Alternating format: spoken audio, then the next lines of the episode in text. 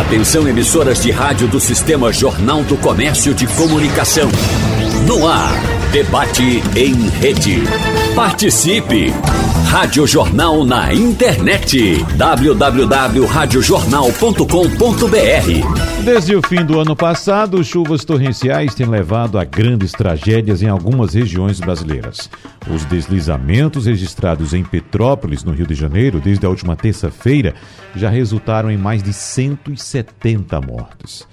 Essas ocorrências levantam, mais uma vez, as discussões sobre meio ambiente e planejamento urbano. E no debate de hoje nós vamos conversar com especialistas sobre as providências que podem ser adotadas para evitar catástrofes e, claro, proteger vidas. Por isso, nós agradecemos a presença em nosso debate, mais uma vez aqui, o especialista e o especialista em economia de mudanças climáticas, coautor do livro Responsabilidade Socioambiental dos Agentes Financiadores, Carlos Bocuhy. Professor Carlos, seja bem-vindo mais uma vez, muito obrigado. A gente, seu microfone está fechado, professor Carlos? Ah, agora, muito obrigado, pois desculpe. Não. A gente agradece. O retorno um pouquinho baixo, se puder aumentar, eu agradeço. Eu vou obrigado. pedir para o nosso pessoal técnico aqui corrigir é, o retorno do senhor, um minutinho só. A gente agradece também a presença do arquiteto e urbanista especialista em habitação social, Roberto Montezuma. Professor Roberto, seja bem-vindo, bom dia para o senhor. Bom dia, bom dia a todos, bom dia eh, Wagner Gomes, Leonardo Rodrigues e Carlos, eh, e bom dia ouvintes, muito obrigado pelo convite. E com a gente também o secretário executivo de Defesa Civil de Pernambuco, Tenente Coronel Leonardo Rodrigues. Tenente, seja bem-vindo, bom dia para o senhor. Bom dia Wagner, bom dia aos professores, nossos amigos professor Carlos Bocuhy, professor Roberto, e os ouvintes aí do programa Super Manhã, da Rádio Jornal. Secretário, vamos começando nossa conversa com o senhor, porque, claro, a gente fica aqui, nosso período de chuvas, como sabemos, é no meio do ano, né? Vai compreendido ali entre maio, junho, julho e agosto, mais ou menos, talvez um pouco, um pouco antes ou um pouco depois, mas é nesse período que, que se concentram as chuvas aqui é, no nosso estado, principalmente na região metropolitana. E com esse cenário que o senhor também acompanha a mesma distância que está ocorrendo no Sudeste, também já aconteceu no Nordeste, no Sul da Bahia. Eu queria saber inicialmente qual o nível de preocupação do senhor para a nossa realidade aqui, secretário Tenente Coronel Leonardo Rodrigues. Perfeito, Wagner. É, o Estado de Pernambuco ele vem acompanhando a situação das chuvas que vem aí castigando, né, a região do Sudeste do nosso país. Isso é um assunto que traz uma preocupação. Eu queria aqui de antemão parabenizar a iniciativa da Rádio Jornal em trazer uma temática tão importante num momento aí que antecede o período das chuvas. A gente vive hoje um período chuvoso na região do Sertão do nosso estado, né? A região metropolitana, o Agreste, tem a sua quadra chuvosa iniciada em abril, se estende pelo mês de maio, junho e julho. Historicamente, os meses de junho e julho são os meses mais chuvosos aqui na nossa região. Isso traz uma preocupação, claro, para todo agente que trabalha com segurança, que trabalha com defesa civil, porque a intenção do Estado, a intenção do agente público de defesa civil é preparar a comunidade, né, antes do evento acontecer. Então, isso é o grande desafio hoje instituído no país. A gente tem um sistema, é, um Sistema Nacional de Proteção e Defesa Civil instituído em lei, né, com atribuições claras para todos os órgãos, né, secretária, secretarias, órgãos, instituições envolvidas. Então, isso é muito pertinente o assunto, a gente está aqui para poder discutir e levar uma mensagem para toda a comunidade. Deixa eu trazer aqui um dado importante para o professor Roberto Montezuma. Essa informação foi divulgada ontem à noite pelo, pelo programa Fantástico da T V Globo e eu achei bastante interessante, professor Roberto Montezuma, porque trata-se de uma informação que está em nossos arquivos, na história do Brasil, datada do ano de mil oitocentos e sessenta e dois. Isso, mais precisamente, há cento e sessenta anos, que diz o seguinte: ontem de noite houve grande enchente, subiu três palmos acima da parte da Rua do Imperador, do lado da Renânia, e um homem caiu no canal, devendo a vida a saber nadar e aos socorros que lhe prestaram. Então, veja só, a água subiu três palmos naquela ocasião. Quem escreveu essa informação em seu diário foi nada mais, nada menos que o imperador Pedro segundo. A gente sabe que o imperador tinha uma casa de verão em Petrópolis e participava muito da vida de Petrópolis naquela ocasião e adotava essa prática de escrever, a, a, ter um diário para escrever, escrever os momentos mais importantes e também de suas ações, que inclusive, professor Roberto Montezuma, naquela ocasião também escreveu que já havia determinado o reflorestamento de uma parte da montanha ou do morro, naquela ocasião, lá em Petrópolis. Mandou plantar mais algumas árvores. E veja só, que a água subiu três palmos. Então, há cento e sessenta anos a água subiu três palmos, e quantos palmos ou quantos metros subiu agora? O que eu quero enfatizar aqui, professor, é que o problema existe, é uma questão climática, e nós percebemos que nesse período tivemos no Brasil, em várias partes do país, a total ausência do Estado para evitar que problemas como esses viessem a acontecer, professor Roberto Montezuma. É verdade, é, Wagner. É... O caso específico do Recife, né? Recife é uma cidade estuarina, Recife é uma cidade inventada pelos holandeses, né? Eu digo inventada pelos holandeses porque a capital do estado de Pernambuco, na verdade, ficava em Olinda. Era uma espécie de ágora, né? Que a gente chama no planejamento urbano, ela estava na, nas alturas, né? Que é o modelo, digamos assim, português, de ocupar o território, né? Então, a capital estava na, nas alturas, no, curiosamente, o porto era uma outra cidade, era um povoado, que estava exatamente nesse meio círculo, como diz vários estudiosos, a, a, a planície do Recife é uma espécie de meio círculo, não é? Onde o porto está no meio, então esse meio círculo rodeado de morros, morros baixos, diferente do, do Rio, que são morros altos, muito altos, né?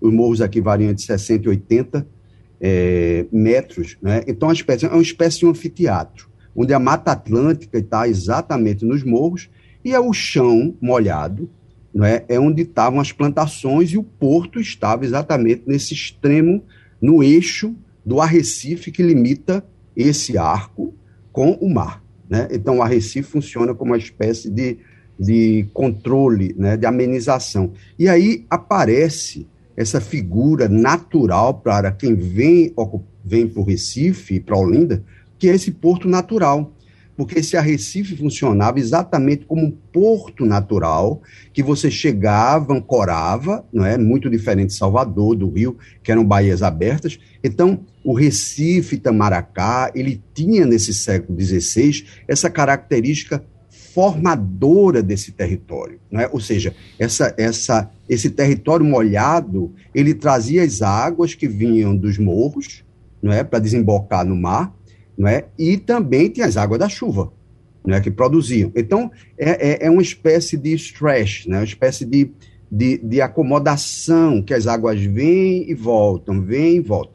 Com a decisão de ocupar o Recife como capital, É, a, a, a lógica do, do holandês, né, que pensava, né, a capital de um Brasil holandês, né, que ele ocupou várias capitanias, então ele pensou isso aqui, era o conhecimento dele, ele dominava águas, entendeu, Wagner? Então, uhum. E ao dominar essa água, ele pega a capital e bota dentro da, da, do, do, do porto, né? Então, a partir daí começa-se o processo de aterro, aterro, aterro mais intensivo, e começam essas águas que vinham se acomodavam, elas começam a reocupar o território, num momento de intensivão, né, de água. Então, isso que o imperador já coloca, isso é uma reincidência, né, que ocorre, né, com, com essa, essa visão da oceanografia, da climatologia.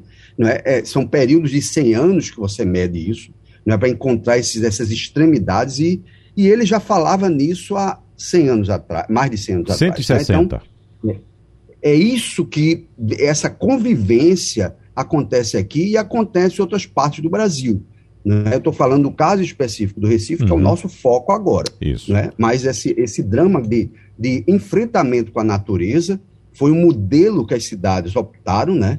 De confrontar com a natureza e não trabalhar com a natureza. Uhum. E o que teremos daqui para frente, professor Carlos Bocuhy? Nós sabemos, como citei agora no começo do programa, o nosso período de chuvas. O Sudeste sabe qual é o seu período de chuvas. Então as cidades sabem quando é que vai chover e quando é que a chuva vem forte. E o que é que falta, ou se, pergunto também ao senhor, não é nem o que é que falta, mas o que é que pode ser feito agora, depois de todo o estrago que nós provocamos na natureza, para evitar que a natureza venha, ocupe seu espaço e cobre um preço bastante alto, professor Carlos Bocuhy? É, muito bem, é, Wagner, eu gostaria de cumprimentá-lo e a Rádio Jornal do Recife pela importância do tema, né? E também da minha satisfação de encontrar aqui o professor Roberto Montezuma e o tenente-coronel Leonardo.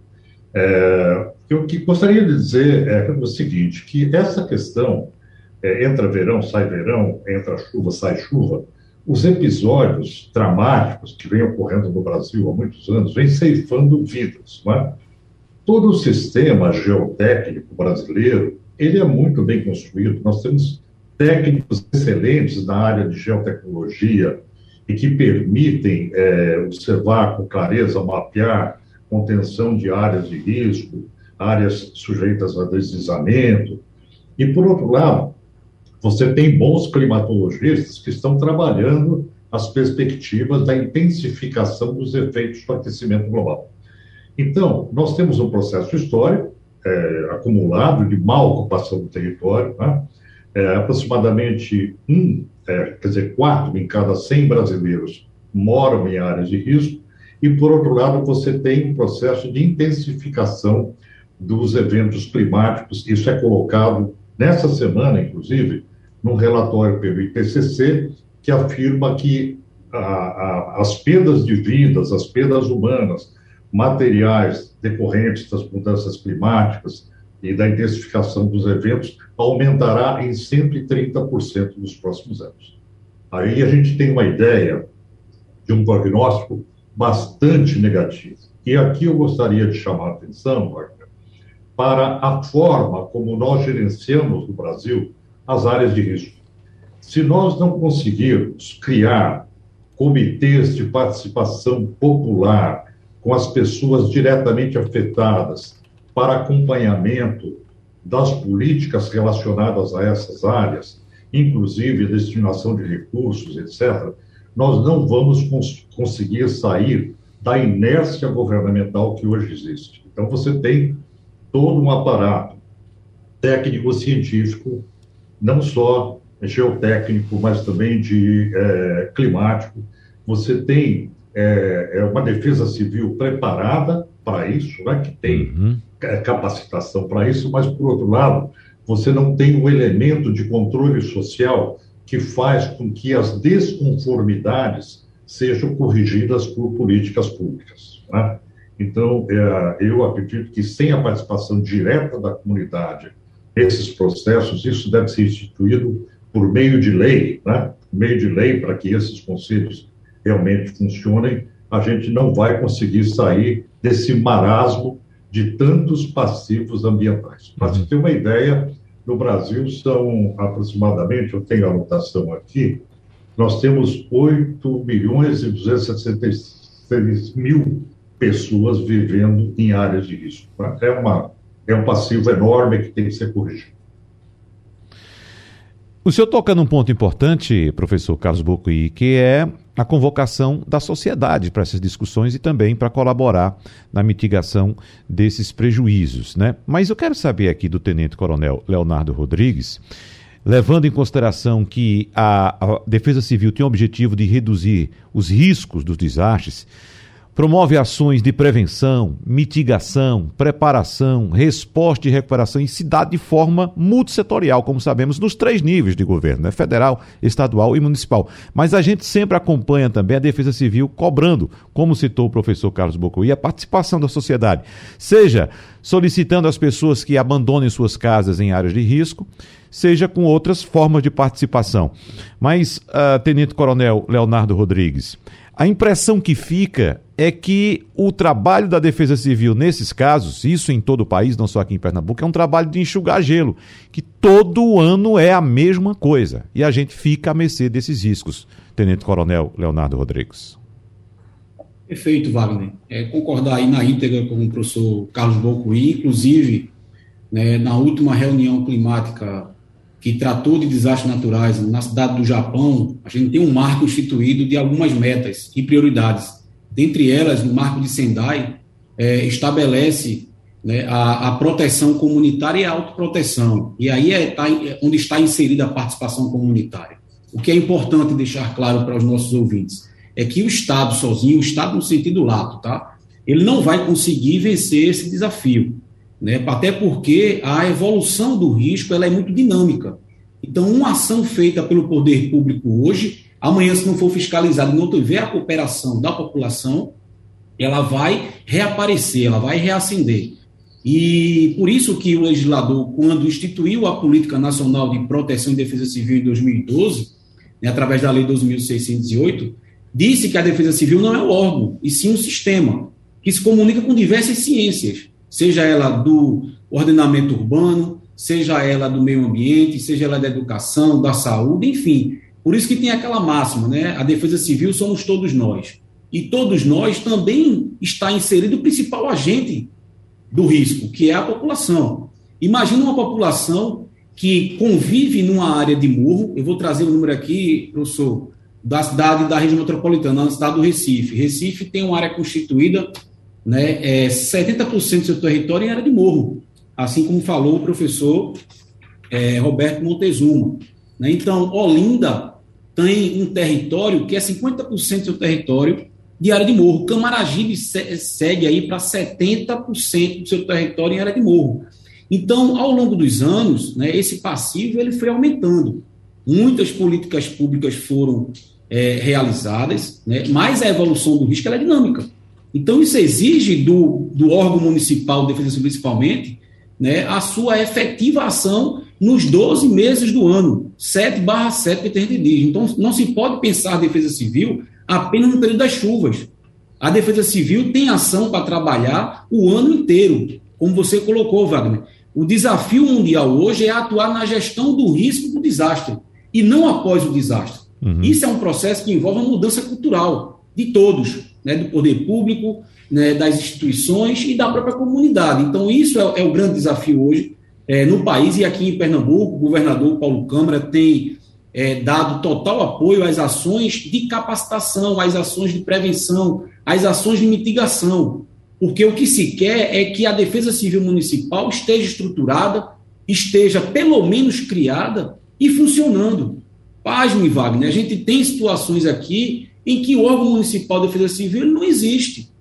A gente tem um trabalho muito próximo no Ministério Público do Estado, na pessoa do C A O P, a doutora Dalva dá um apoio muito grande com o Centro de Apoio às Promotorias de todo o Estado, promovendo ali a articulação com os prefeitos. A gente está aproximando mais com a AMUC para forçar que as prefeituras tenham os seus órgãos municipais de defesa civil instituídos. E não se pode instituir o órgão de defesa civil quando acontece um desastre.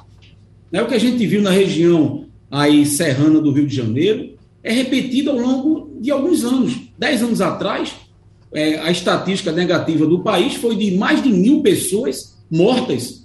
Né? Ao longo desses anos, o que é que se fez? Qual foi o avanço da defesa civil? Tivemos uma Conferência Nacional de Proteção e Defesa Civil que deu origem à política nacional. Então, lei nós temos, instrumentos de medição nós temos, nós temos um centro de monitoramento de desastres e alertas naturais em Brasília, que tem especialistas de todo o mundo, trabalhando na questão das mudanças climáticas, tá, trabalhando na questão é, da, do alerta meteorológico. Aqui nós temos uma agência criada em, dois mil, em dois mil e onze também, a APAC, a Agência Pernambucana de Desastres e Clima, com especialistas de ponta, trabalhando ali na comunicação de risco. E o que acontece? A gente tem uma, uma, um documento, uma matéria científica com um grau ali de previsibilidade de ocorrência de desastre, quando chega na ponta, na comunidade, muita gente não dá aquele devido valor. E aí vem um trabalho que é recorrente. Então, é o trabalho nas escolas, com as comunidades que moram em área de risco, é a comunidade que mora naquele local, que sabe que vai inundar, que vai alagar e que vai ter problema, para não jogar lixo nas encostas, para não plantar bananeiras, não plantar árvores de grande porte,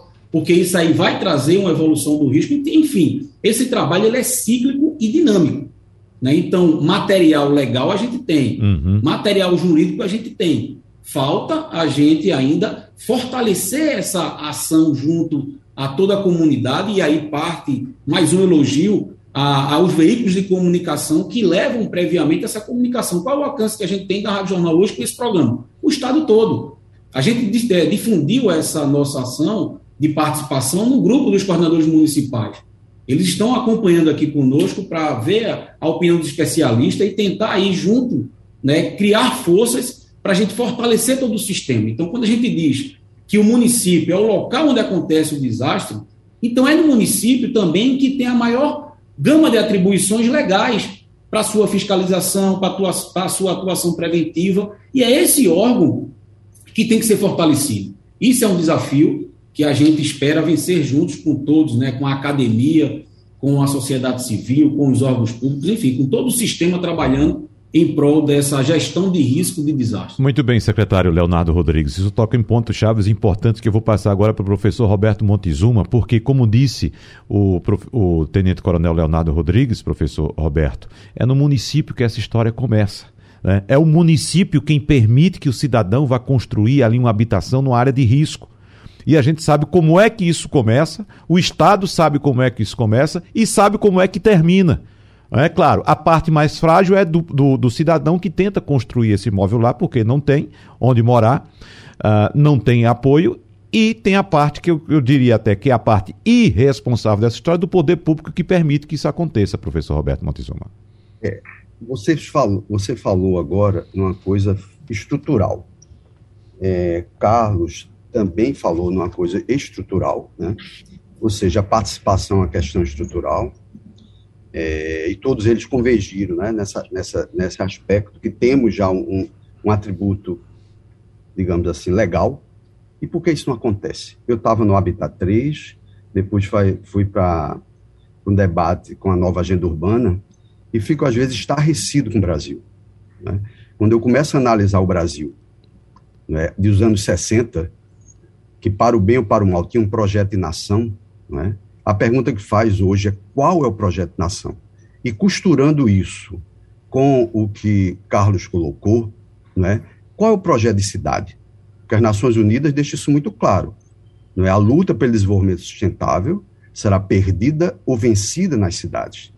Veja, isso é a nova agenda urbana, mas a nova agenda urbana alerta para uma questão estrutural que eu classifico como projeto de cidade. O que precisamos é projeto de cidade. Por muito tempo, desde a nossa decisão de abolição da escravatura, a gente não teve um projeto de inserção dessa sociedade, que foi liberta, em termos, e que provocou o grande desastre da pobreza urbana. Né? Então, assim, cabe a nós agora, né, nos debruçarmos a uma outra concepção de base mesmo filosófica, ou seja, construirmos, planejarmos um projeto de cidade, que não é só em legislação. As Nações Unidas colocam cinco pontos para decidir um projeto de cidade. E está lá, na, na, na prática, nesse vídeo, não é, que eles fazem com muita é, clareza. Não é? Primeira coisa, você, vou, vou, para não perder aqui de memória, mas política urbana nacional. Os desastres que a gente está vendo, não é, de processos, não é, de cidades em colapso, não é? Isso é no Brasil inteiro. Não é? O nosso modelo, como o Carlos colocou, não é? É, o nosso modelo opinou, não é? e não e dá umas costas ao meio ambiente. É uma economia em divórcio com o meio ambiente, em um divórcio com a sua sociedade social. Não é? É uma economia que estabelece, não é? É nesse tríade como fossem coisas separadas e não de formas conjuntas dentro desse processo. Não é? Então, vamos lá. Então, o que é que ele chama? Ele chama uma política nacional. É preciso ter uma política nacional de cidade. Né? Dois, né? Então, é preciso, o segundo passo, então, vem essa legislação. Não adianta é, é, é, é, a gente simplesmente ter legislações e legislações. O Instituto Etos, hum. né? ele colocou numa dos debates das Nações Unidas sobre o Brasil, ele dizia, olha, o Brasil é o país que mais tem legislação urbana do mundo. E as cidades são um processo de colapso. Então não basta ter só um top-down. É preciso, que já foi discutido aqui, é preciso envolver a população. Mas a população tem que ter futuro. Isso não se faz dentro do nosso lápis, né, da nossa construção da nossa sociedade. Isso não vai se fazer sem uma nova visão integradora de toda essa população que não foi contemplada com seu processo econômico de inserção nessa sociedade. Então, ele vai ocupar exatamente essas, ar- essas áreas, áreas de, de, de, de, de, de resíduos, né, da, do poder público, que é exatamente os mananciais, né, todo esse conjunto de, de ambiental que está aí é, é, é, em estresse, não é completo. Então, aí ele vai para o terceiro ponto, que ele diz tem que ter o planejamento urbano, né, e vai ter que ter o desenho urbano. Não pode ser um planejamento urbano também que é abstrato. Ele, como é que se dá? Em cada cidade é única. O Rio, Petrópolis, completamente diferente da Zona Sul Carioca. Não é? Então, Petrópolis é diferente de Salvador, que é diferente do Recife, que é diferente de Manaus, e por aí tudo. Não, são ecossistemas, se eu generalizar, são ecossistemas completamente diferentes que têm que ser tratados diferentemente. E esse ecossistema ambiental, de, de, desculpe a, a, a, a, a, é, é, a liberdade é, é, é, interpretativa, então, um ecossistema ambiental precisa do ecossistema econômico e precisa do ecossistema social. Uhum. Né? Então, isso tem que estar sendo visto único. Então, quando ele diz assim, é preciso desenhar essa cidade, é decidido planejar e desenhar a cidade. E diz uma, te- uma terceira coisa, Carlos, que eu acho que a sua investigação é mais precisa. Quando ele diz assim, economia urbana e finanças municipais. Ora, economia urbana e finanças municipais, se a gente cotejar com o que está acontecendo com a COP, o que a gente vai cotejar com os O D S, a gente vai ver, porque são mensurações, não transformam. O D S é onde eu tenho que chegar, mas como eu chego? O mantra é planejar, mas planejar sob uma ótica de uma visão de futuro de país, uma visão de futuro da cidade. Então, assim, quando ele diz essa economia urbana, Carlos, aí eu acho que esse seu sua articulação, ou seja, é uma economia com responsabilidade socioambiental, né? Então, assim, na hora que costura isso, aí vem para o quinto ponto, que eu acho que é curiosíssimo, né? Quando ele diz que o quinto ponto dessa rearticulação de um país, de um, de um país e de uma cidade, ela está, sim, na capacidade de implementar. Não adianta você fazer tudo isso se você não tiver com capacidade de implementar. E, Carlos, me corrija, não é? Porque, infelizmente, eu não tive condições, eu estou no processo de, de, de, de uma, uma pesquisa imensa que eu estou envolvido, eu não tive condições de ir para a COP vinte e seis, mas o que eu vi, não é, dentro desse processo todo é que vamos ter a curto, médio e longo prazo, isso está no discurso geral, cem bilhões, não é, para adaptação de cidade. A mudança climática, digamos assim, né, nós participamos em Recife de, um, de uma troca com a Holanda, porque Recife já foi inventado pela Holanda, né, então tem que retornar, se reconectar com o globo. Né, então, e aí? Porque eles têm mil anos, mil anos de proteção das águas. Né, mas e aí? Então, o tema hoje, mundial, com esse aspecto, me corrija, Carlos, né? Proteção, simplificando sobre a ótica projetual, proteção e adaptação. Então ele diz, para a adaptação dessas cidades, existem cem bilhões, mas só vai ter esse, a corda, só vai ter essa disponibilidade quem fizer seu dever de casa. Ou seja, tem que se retomar a essa articulação desses cinco pontos, não é? Sua capacidade de implementar dentro do próprio município, e sua capacidade de, de captação de verbas fora do município, ou seja, o global e o local.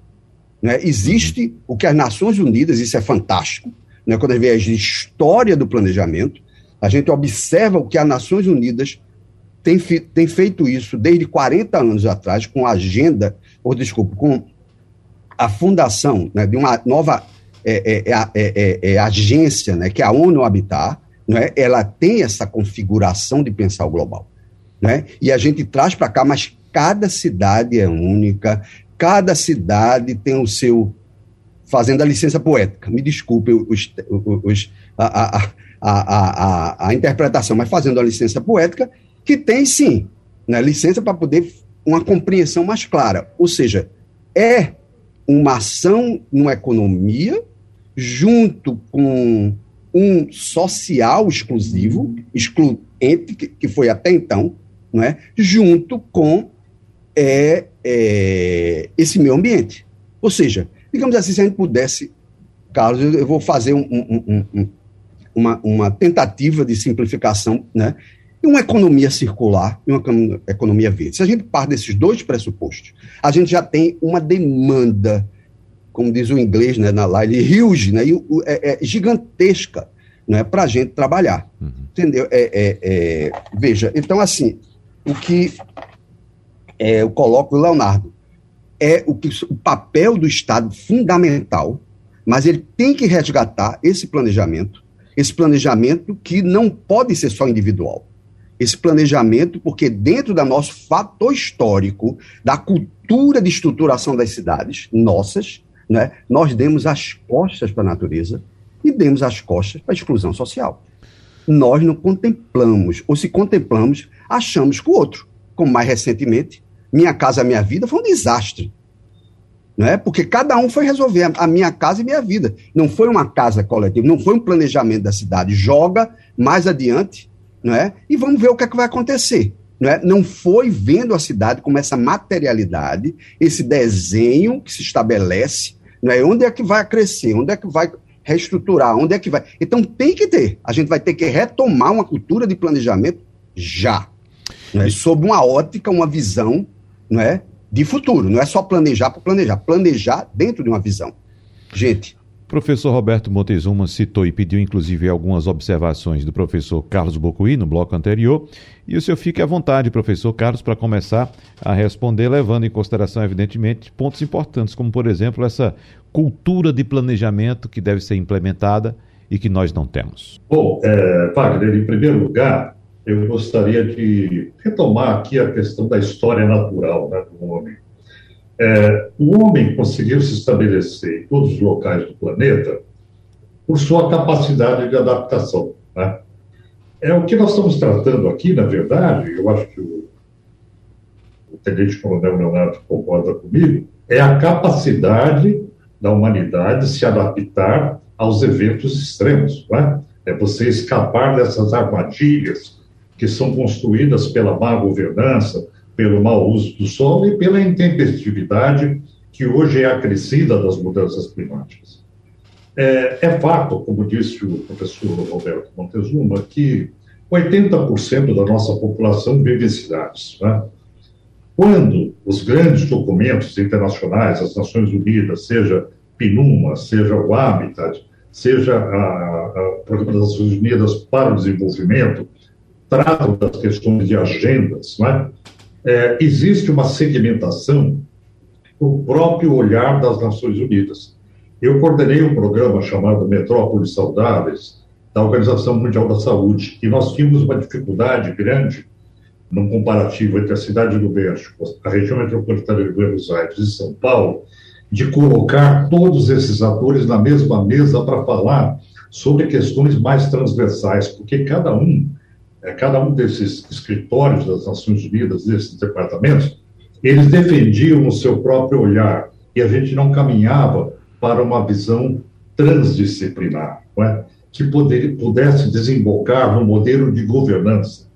E esse modelo de governança, como você constrói as cidades, como você administra esse processo, ele tem alguns desafios que nós chamamos de matrizes de insustentabilidade, que estão profundamente ligados à especulação imobiliária nas cidades, ao uso e ocupação do solo, né? À expulsão das populações para as periferias e tudo aquilo que a gente conhece em termos de exclusão social e que leva a esse tipo de situação de descontrole territorial, né? Eu acompanhei diversas vezes processos de ocupação de áreas de risco, tentando dissuadir as pessoas de ocuparem esses locais. E era difícil, porque você tinha, de repente, um pai de família com uma garota de dez anos com uma enxadinha na mão, escavando o barranco para construir a sua habitação. Então, são situações muito difíceis de enfrentar, porque você tem uma demanda de uma pessoa que estaria dizendo o seguinte: eu não posso pagar aluguel, eu tenho que morar em algum lugar, e esse é o único lugar que eu encontrei para morar, né? Então, como a sociedade deve equacionar esses processos onde o solo recebe um tratamento tão especulativo que a população ela acaba sendo submetida a essa escolha, que é uma verdadeira armadilha, né? É, bom, o papel social da economia, da responsabilidade socioambiental, de todo o fluxo de dinheiro, de todo o fluxo que trabalha com a especulação imobiliária, ele deve ser atenuado no processo de gestão participativa para que você consiga, de fato, equacionar os problemas habitacionais. Mas só que isso é, é muitas vezes coordenado por processos é, de crime organizado, né? Por exemplo, na região metropolitana de São Paulo, eu acompanhei as ocupações, muitas vezes realizadas por especuladores imobiliários, porque o loteamento de áreas de risco, às vezes, era mais lucrativo do que o tráfico de drogas, por incrível que pareça, porque se comprava um valor irrisório e se fazia essa venda a um valor bastante elevado, parcelado, facilitado, mas era uma, era uma forma de se lucrar muito. Isso deve ser combatido. Então, eu chamaria atenção para esse processo de fiscalização, para o processo de planos diretores, tudo que a gente conhece de instrumento urbano, para enfrentar essas tendências que são as, as tendências de desestabilização do bom planejamento ambiental, dos bons planos diretores, etcétera. E aí, é, Wagner, eu volto a insistir. A única forma de você obter um modelo de governança é você ter controle social, você ter watchdog, cão de guarda, é você colocar a sociedade no pé do governo, na cola do governo, fiscalizando tudo, né? Aliás, isso não é uma afirmação minha. A declaração é, dez da, da, da Rio noventa e dois diz isso, o, o, a, o acordo de Escazú, mais recente, diz isso, a Convenção de Aarhus, da Suécia, de noventa e oito, diz isso. Então, a participação social para todas as políticas, seja habitacional, seja ambiental, ela é o elemento mais importante para você conseguir um modelo de gestão mais honesto, mais adequado. Eu queria chamar aqui o último ponto, que é a, o novo tempo que nós atravessamos. E aí, o tenente-coronel Leonardo, gostaria de dirigir essa minha fala a ele, porque as mudanças climáticas, elas estão trazendo novos tempos. A série de pluviometria que foi adotada pela sociedade nos últimos cem anos, ela não tem mais validade para representar alguma segurança para a sociedade. O parâmetro mudou. Então, o licenciamento ambiental tem que ter uma metodologia que contemple isso, o zoneamento ambiental, o zoneamento urbano tem que ter uma nova metodologia, o sistema de drenagem, os sistemas de construção de obras de infraestrutura tem que dotar, um, é, tem que ser dotados de um processo de revisão daquilo que foi construído e de uma nova abordagem para aquilo que virá a ser construído. Então, quando nós olhamos para a, a COP vinte e seis, como se referiu o professor Montezuma, nem nada aconteceu na COP vinte e seis, a não ser sinalizações para situações futuras. Os grandes emissores de gases de efeito estufa não estão fazendo a lição de casa. E certamente nós vamos chegar a três graus de aquecimento, porque não se consegue é, enfrentar os grandes lobbies das indústrias, que são as indústrias geradoras dos gases de efeito estufa, que são principalmente as grandes empresas de petróleo, atreladas aos seus países que dependem desse P I B, desse produto interno bruto, e entrelaçadas internacionalmente, como agora a Rússia está fazendo, num processo de tomada de países por conta de combustíveis fósseis também, né? Então, todo esse interesse geopolítico, ele esbarra numa necessidade humanitária de adaptação. Isso não está acontecendo em nível global. Então, a mesma inércia que nós vemos no Brasil, em termos de uso e ocupação do solo, correção de passivos ambientais, essa mesma inércia se dá no plano internacional nas questões mais estruturais relacionadas a contenção das mudanças climáticas. Então, o que nós temos que fazer como lição de casa, como um país com tantas vulnerabilidades que é o Brasil, é mapear essas áreas, promover participação social com essas comunidades para ter um sistema mais eficiente, buscar as metodologias de análise de risco de acordo com os padrões científicos mais avançados que são trazidos pelas mudanças climáticas. Não é? Uhum. E, sobretudo, aperfeiçoar a nossa capacidade de olhar a questão de riscos ambientais de uma forma transdisciplinar, multidisciplinar, criando políticas setoriais, envolvendo todos os setores que possam contribuir para a solução desse problema.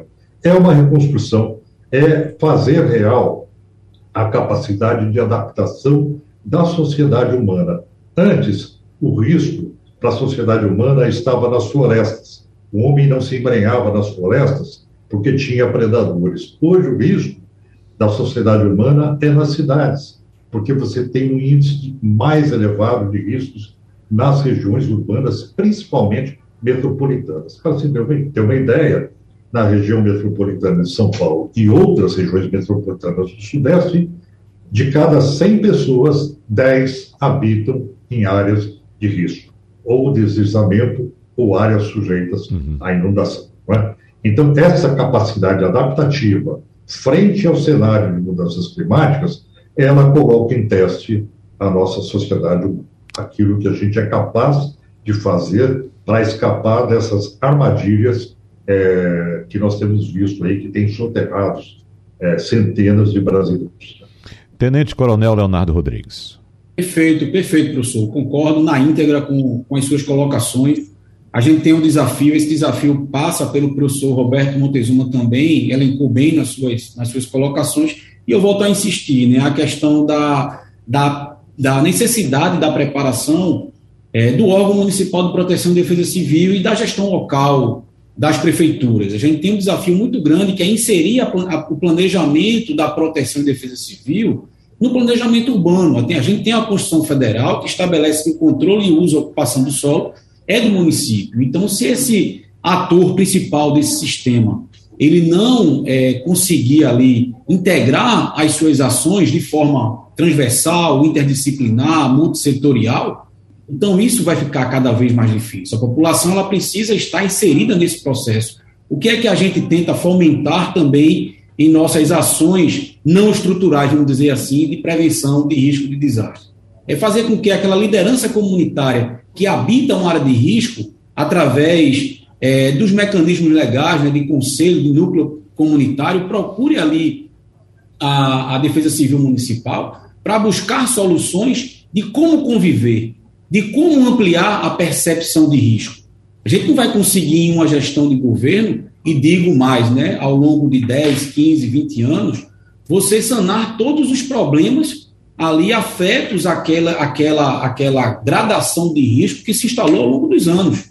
Então, isso é um trabalho, formiguinha, isso é um trabalho que requer ali atualização, requer participação. Quando o senhor falou da governança, a governança engloba aí, é, a divisão de responsabilidades, a governança, inclusive, é uma estratégia do marco de Sendai, e eu vou trazer aqui um exemplo de uma cidade metropolitana, a cidade do Recife, para o senhor ter conhecimento, tem... é desenvolvido um programa é, chamado Programa Parceria. O que é o Programa Parceria? É um programa que envolve, na cidade do Recife, a participação comunitária, sendo ali um corresponsável pela gestão de risco local.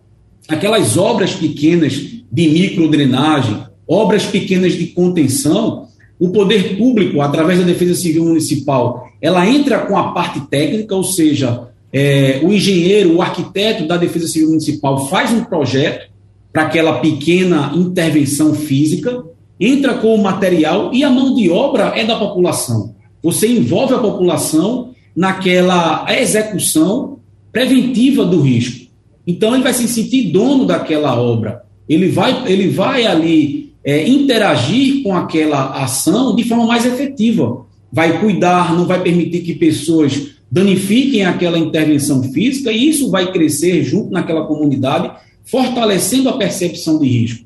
Então, são exemplos pontuais, né, que é preciso ser destacado, ser é, é, vamos dizer assim, lembrado, né, que pode ser replicado em outras áreas, né? E isso reflete bem o que é que se prega internacionalmente com a questão da gestão do risco. Então, você não consegue ter uma política de desenvolvimento urbano sem estabelecer no seu planejamento a proteção civil, a proteção e a defesa civil. E isso passa pela atuação da Secretaria de Educação do município, pela Secretaria de Assistência Social, pela Secretaria de Saúde, pela Secretaria de Infraestrutura, que não pode ali fazer uma intervenção física sem considerar que aquela ação na macrodrenagem vai afetar o outro município que está na bacia hidrográfica daquele município. Então, isso tem que ser pensado em conjunto, né? E o papel do Estado é planejar de forma territorial, é observar essas, essas ações que podem ser feitas de forma territorial, fazendo com que todas as secretarias que participam do Sistema Estadual de Proteção e Defesa Civil também o façam, as suas ações, prevendo ali na, na, na, na, na sua concepção o planejamento urbano, inserindo nesse planejamento a proteção e a defesa civil, né? A gente não tem ação que consiga evitar desastres em todo o mundo. Você viu aí o que aconteceu na Europa em dois mil e vinte, mais de cento e sessenta pessoas na Alemanha perderam suas vidas com os eventos extremos, né? Então, o que o I P C, o que o I P C C é, vai publicar nas próximas semanas, que o senhor falou bem aí, né? A gente tem a possibilidade da intensificação ela aumentar cento e trinta e cinco por cento dos eventos extremos. Então, o país todo, o Brasil, o Pernambuco, precisa estar preparado, precisa fazer com que o sistema esteja preparado. E o sistema não envolve só a participação do Estado, envolve a participação do município, da União Federal e, principalmente, da comunidade. Então, é nesse sentimento que a gente vem buscando fortalecer a Política Nacional de Proteção e Defesa Civil, alinhado ao que foi acertado lá na terceira Conferência Mundial, na cidade do Japão, do país, o Brasil é signatário, né? Tratando aí quatro estratégias, como colocou aí o professor Roberto. A gente tem as estratégias do marco de Sendai, que são simples, mas precisam ser implementadas. E vai nela, né? A compreensão do risco de desastres, o fortalecimento da governança para gerenciar o risco dos desastres, o investimento na redução do risco de desastres para a resiliência e a melhoria na preparação da comunidade. O grande desafio hoje, o senhor matou a charada, professor é, Carlos Bocuhy, é a preparação da comunidade. A gente tem medidas que não são de curto prazo. O que é que se tem de curto prazo? É a população estar preparada a receber um alerta meteorológico da APAC e saber que precisa rapidamente coletar um documento, é, resgatar ali o que for possível ser transportado na sua mão e se dirigir ao local seguro. Isso acontece nos, nos países do primeiro mundo. Quando é disparado um alerta de desastre, de furacão, Nova Orleans, nos Estados Unidos, é um país que tem recorrência de, de, de, de eventos relacionados a eventos extremos. Então, uma cidade inteira é evacuada, com um alerta dado da Defesa Civil. É chegar na Rádio Jornal, num programa desse, entrar ao vivo e dizer: existe um alerta da APAC para a região da Mata Sul, as pessoas que ocupam áreas de riscos precisam sair de suas casas e acreditar que aquela informação é preventiva. Se não se efetivar, graças a Deus. Não é apelar para que aconteça e fazer memes da APAC dizendo que foi erro da APAC, a APAC exagerou, não, porque o modelo meteorológico de previsão, ele é, previs... é, é vamos dizer assim, é em cima de probabilidades. Não há certeza. A gente, não, a gente tem um radar meteorológico, a gente tem equipamentos é, de medição ali com várias variáveis, mas os eventos, eles vão depender de outros elementos, como a temperatura do oceano, como a questão da umidade, enfim, uma série de fatores que vão interferir naquele alerta, ele se confirmar ou não, e a sua intensidade também, e é momentânea. Então, a população precisa acreditar no agente de defesa civil. Quando for dado um alerta, é preciso é, evacuar a área de risco, a população precisa conhecer que reside em área de risco, né, e tomar medidas de autoproteção e de proteção comunitária. Isso é o que se prega internacionalmente, é. E o que a gente vai buscar É, com todos aí, a, a alcançar esse objetivo e estratégias. Sempre os temas são densos e o nosso tempo é muito curto. Eu quero dedicar esses últimos minutos agora a uma colocação do professor Roberto Montezuma, porque o senhor toca, professor, num ponto importante que é o planejamento. O senhor cita até a cultura de planejamento que precisamos ter, mas nós temos também uma urgência com milhares e milhares de brasileiros que estão agora em situação de risco e que certamente vão f- continuar pagando com suas próprias vidas essa falta de planejamento histórico que temos no Brasil. Para a gente concluir, eu tenho aqui dois minutos, professor Roberto Montezuma. O que é que o senhor pode dizer? Veja, uhum. é, aí volto, né, eu acho que o, o coronel falou bem, mas é uma coisa, como vai ser a ação, aplicação no, no, no, no ponto de, de que, ap- que aparece o desastre, né? É, o, o, o Carlos colocou muito bem essa temática geral, se referiu, viu, Carlos, ao plano diretor. É, como eu analiso muito isso, o plano diretor é algo que, é, digamos assim, ainda é genérico, é uma lei, é genérica. Ela não está de fato, ela não está materializada, né? Então, assim, por isso que eu volto à compreensão dessa necessidade do desenho, né, ser um elemento que Que, que é fundamental. Então, assim, esse conjunto todo articulado. Quando a gente tem um saldo terrível, que a gente, o buraco me parece que é mais embaixo, então é preciso repensar tudo isso dentro desse planejamento com visão de longo prazo e ações médio e curto prazo. Né? O que eu colocaria é isso, né? Esse retorno a uma visão que tem um planejamento de longo prazo com ações de médio curto, de longo, de médio e curto prazo. Então, a gente tem que conviver com essa volta da cultura do planejamento, que é o que eu acho que, no fundo, todos nós estamos defendendo, né? É, é isso, mas com uma visão. Para onde a gente vai, né? Que, como o Carlos colocou, são muitas transversalidades que precisam ser incorporadas nesse processo e nós podemos fazer isso. trinta segundos para o senhor fechar, professor Carlos Bocuhy. Olha, eu, eu gostaria de ressaltar como elemento final, Wagner, o que vocês fazem aqui, que é a informação. De fato, é esse, esse é, turbinamento dos episódios que eram é, normais, Laninha, é, zona de convergência do Atlântico Sul, isso nada era potencializado pelas mudanças climáticas como é agora. Então, nós estamos vivendo uma realidade diferente. E as comunidades de área de risco não sabem disso, tá? A, a lógica das mudanças climáticas, o que re, realmente ela é, não é de conhecimento público, é ainda de um conhecimento muito seletivo dentro da compreensão da nossa sociedade. Nós precisamos transformar os efeitos das mudanças climáticas em um elemento compreensível pela sociedade, para que essas populações tenham, através da informação, a compreensão do aumento do risco, do aumento exponencial do risco a que elas estão submetidas frente a essa nova realidade. Então, eu colocaria isso como um elemento muito importante, além do envolvimento da comunidade, de criação de comissões, e aí eu faço uma sugestão ao tenente-coronel Leonardo, para que a Defesa Civil se coloque à frente dessa proposta no Recife, no sentido de criar essas comissões para áreas de risco e a Defesa Civil integrar essas comissões específicas sobre risco, não, uma, não um interesse comunitário que envolva todos os interesses de uma comunidade, mas específica para a questão de risco, não é? E que isso trabalhe fortemente a informação. Eu acho que esse é um ponto fundamental para que a gente consiga preparar as comunidades para essa realidade. Aceita a sugestão, secretário Leonardo Rodrigues? trinta segundos para o senhor, por favor. Aceito, agradeço demais a, a colaboração, né, o ensinamento dos professores Roberto, do professor Carlos.